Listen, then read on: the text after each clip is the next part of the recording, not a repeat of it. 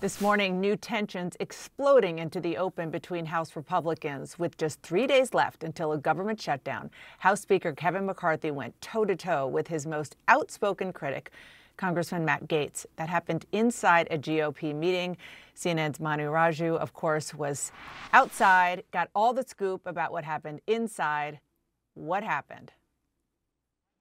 Yeah, that's right. This has been percolating for some time. You know, Matt Gaetz, of course, has been making clear that he may push a vote seeking the ouster of the speaker if the speaker does not heed to some of his demands, including uh, over this all the fight over to keep the government open past Saturday. Well, Gaetz has been concerned because he believes the speaker's allies have been essentially promoting negative posts on him on social media, paying conservative influencers to essentially bash him uh, on social media.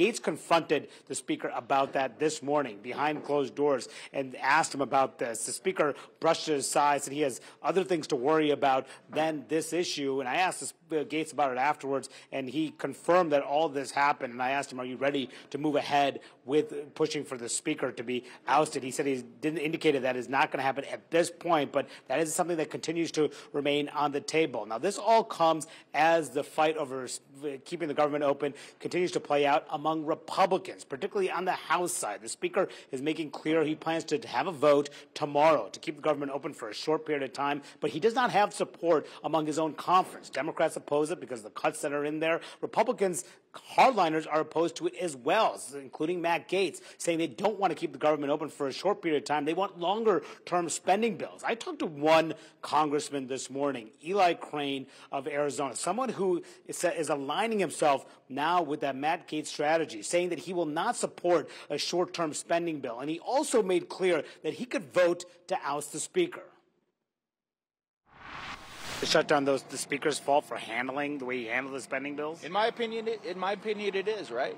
You're, you're the leader, right? You take credit for the wins, and you you take ownership and accountability of the losses. And quite frankly, I don't believe, based on what I've seen, that uh, that, that there was any real effort to do the appropriations process. Mm-hmm. That's what I that's what I believe. Should he be out of a job? You know, I think I think that members should be looking at for stronger leadership. And you know what? Quite frankly, I know the people in my district that I represent want to see stronger leadership, so I'm all about it.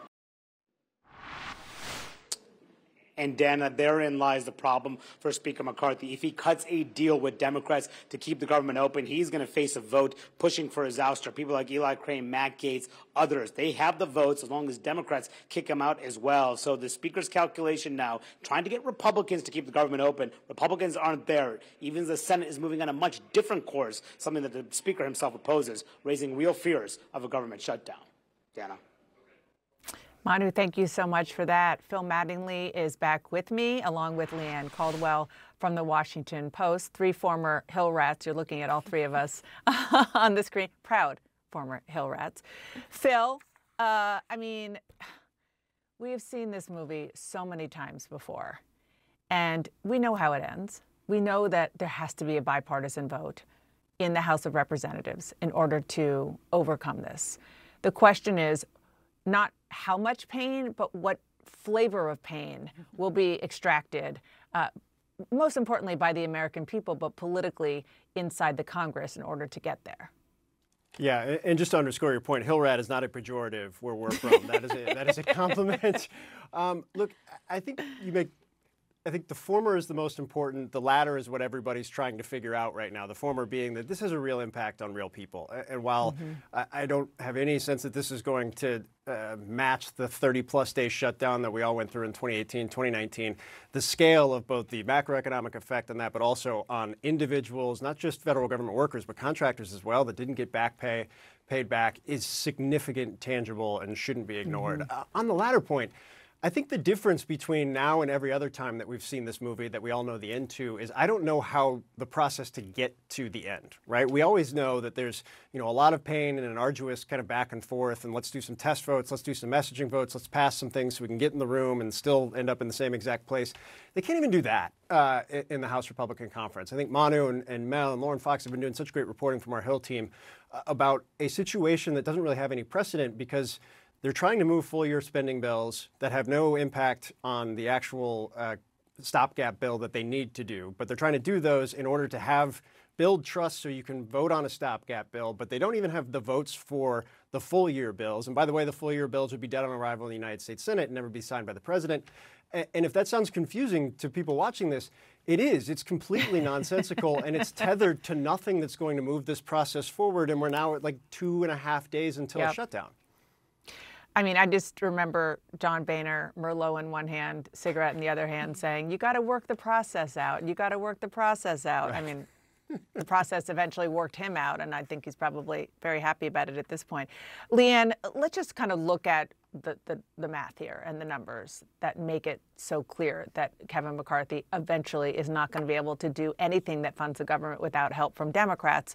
I mean, he's got a four seat majority. And then you look, there's a list of hard no's that is longer than four, than likely no's longer than five. Yeah, that's absolutely right. He is trying to negotiate with people who are never going to come to the table. And so it makes absolutely no sense in real world situations. But for McCarthy, this is self preservation. That is all this is about. He is afraid to turn to Democrats and find 10, 20, maybe 30 Democratic moderate votes to pass a short term government funding bill to keep the lights on past Saturday because he is worried that there will be uh, protests from the right and efforts from the right to remove him from his speakership. And so uh, self preservation over governance. But I will say that that there is a growing amount of frustration among Republicans about this strategy that is very mm-hmm. transparent.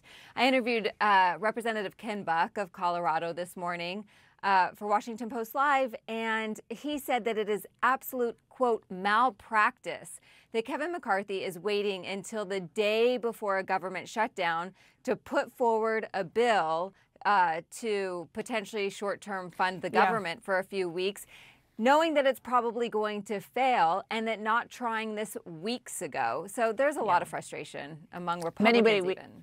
many, many weeks ago. We got to go to break, but real quick, Phil, um, the whole back and forth between Kevin McCarthy and Matt Gaetz. Uh, yes, McCarthy is worried about his job, but he's also like so done with with what they're trying to do. It's pretty clear. Yeah, and I also don't think I think it should not be ignored that he's not the only Republican in the House Republican Conference that's so done. And that's you know however you feel about Matt Gaetz, I think the frustration is far more widespread amongst the rank and file of their 220 plus members. I think than people understand. But the fact that it has become kind of a mano a mano thing that's happened repeatedly, um, I think frustration is probably a, a massive understatement here.